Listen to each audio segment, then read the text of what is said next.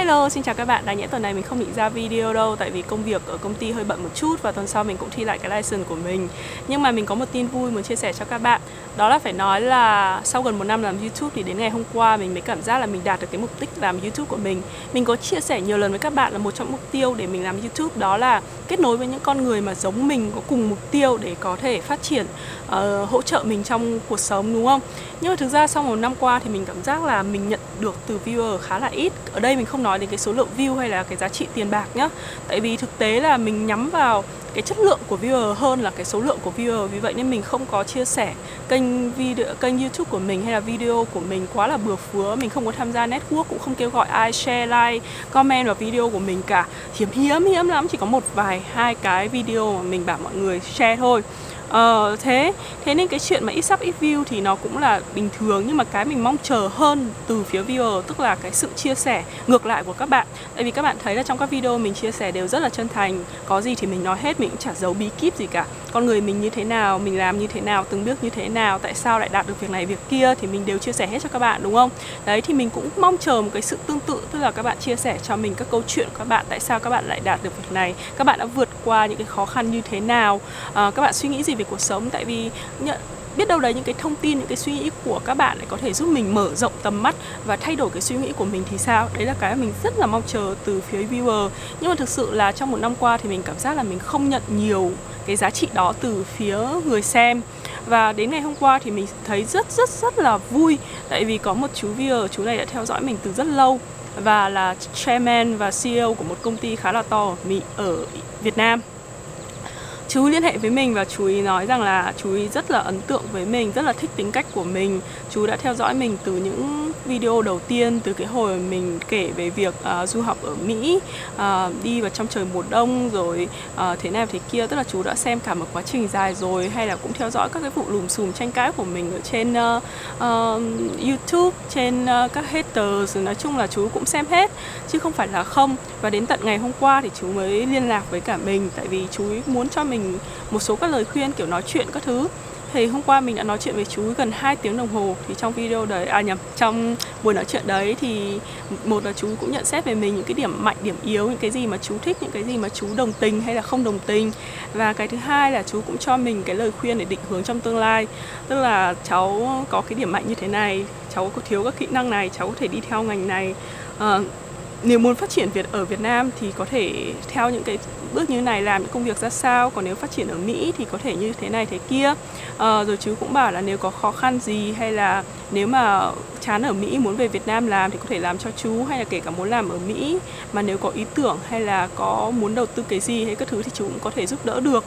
Đấy là cái mà mình thực sự rất là gọi là cảm kích ấy.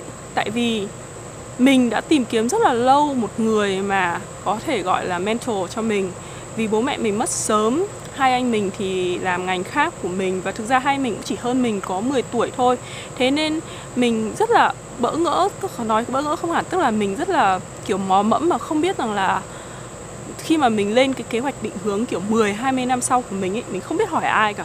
Tại vì mình không có quen ai mà ở mức gọi là thành đạt, thành công trong sự nghiệp, triệu phú, tỷ phú, hay là có thể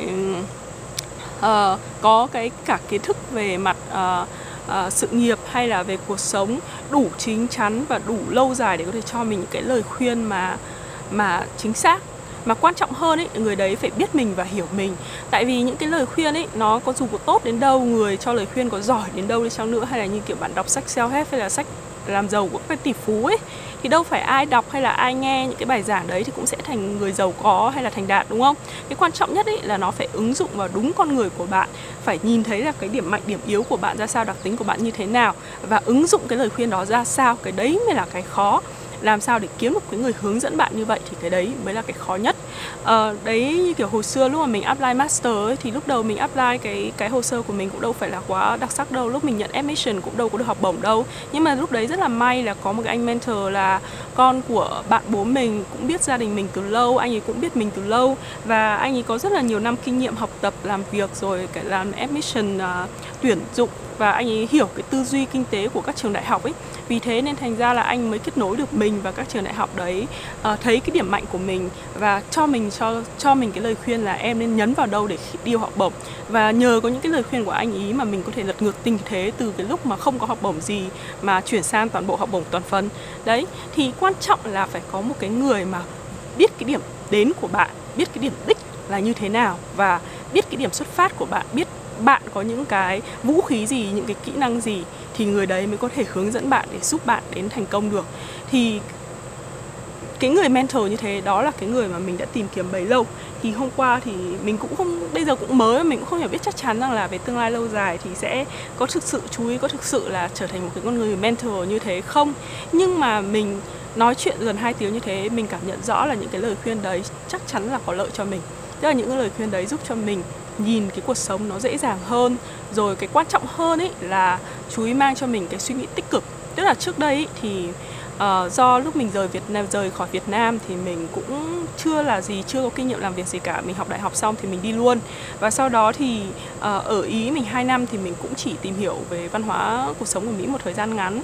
Ở bây giờ mình sang Mỹ thì cũng mới được 6 năm và cái tầm nhìn của mình nó vẫn đang còn hạn hẹp. Tức là mình cũng chỉ quanh quẩn là ở trường đại học của mình, sau đó thì sang công ty của mình, làm việc ở công ty chứ cũng chưa đi ra nhiều các cái bang khác hay làm việc ở các cái môi trường khác ấy. Đấy, thế nên cái tầm nhìn của mình nó vẫn chưa đủ xa và đủ rộng để có thể nhìn đến cái tương lai 10-20 năm nữa mình phát triển như thế nào. Thì với một cái người mà nhiều kinh nghiệm như thế, có kinh nghiệm cả nước ngoài và cả ở Việt Nam như vậy thì chú ý nhìn được những cái điểm mạnh của mình, chú ý đưa cho mình những cái lời khuyên để cho mình biết rằng là cháu đã có khả năng như thế này rồi, cháu có thể làm được. Nếu như cháu thiếu cái này, cháu thiếu cái việc cái nếu như mà cháu có thể bổ sung cái này, bổ sung cái kia trong cái kỹ năng mà cháu còn thiếu. Và chắc chắn là chú bảo là chú tin là cháu có những cái đặc điểm mà cháu có thể đạt thành công được. Đấy, thì những cái lời khích lệ như thế, không phải người ta khích lệ suông, tức là họ nhìn thấy, tức là mình cảm giác là chú ấy có nhận xét con người mình cả một thời gian rồi.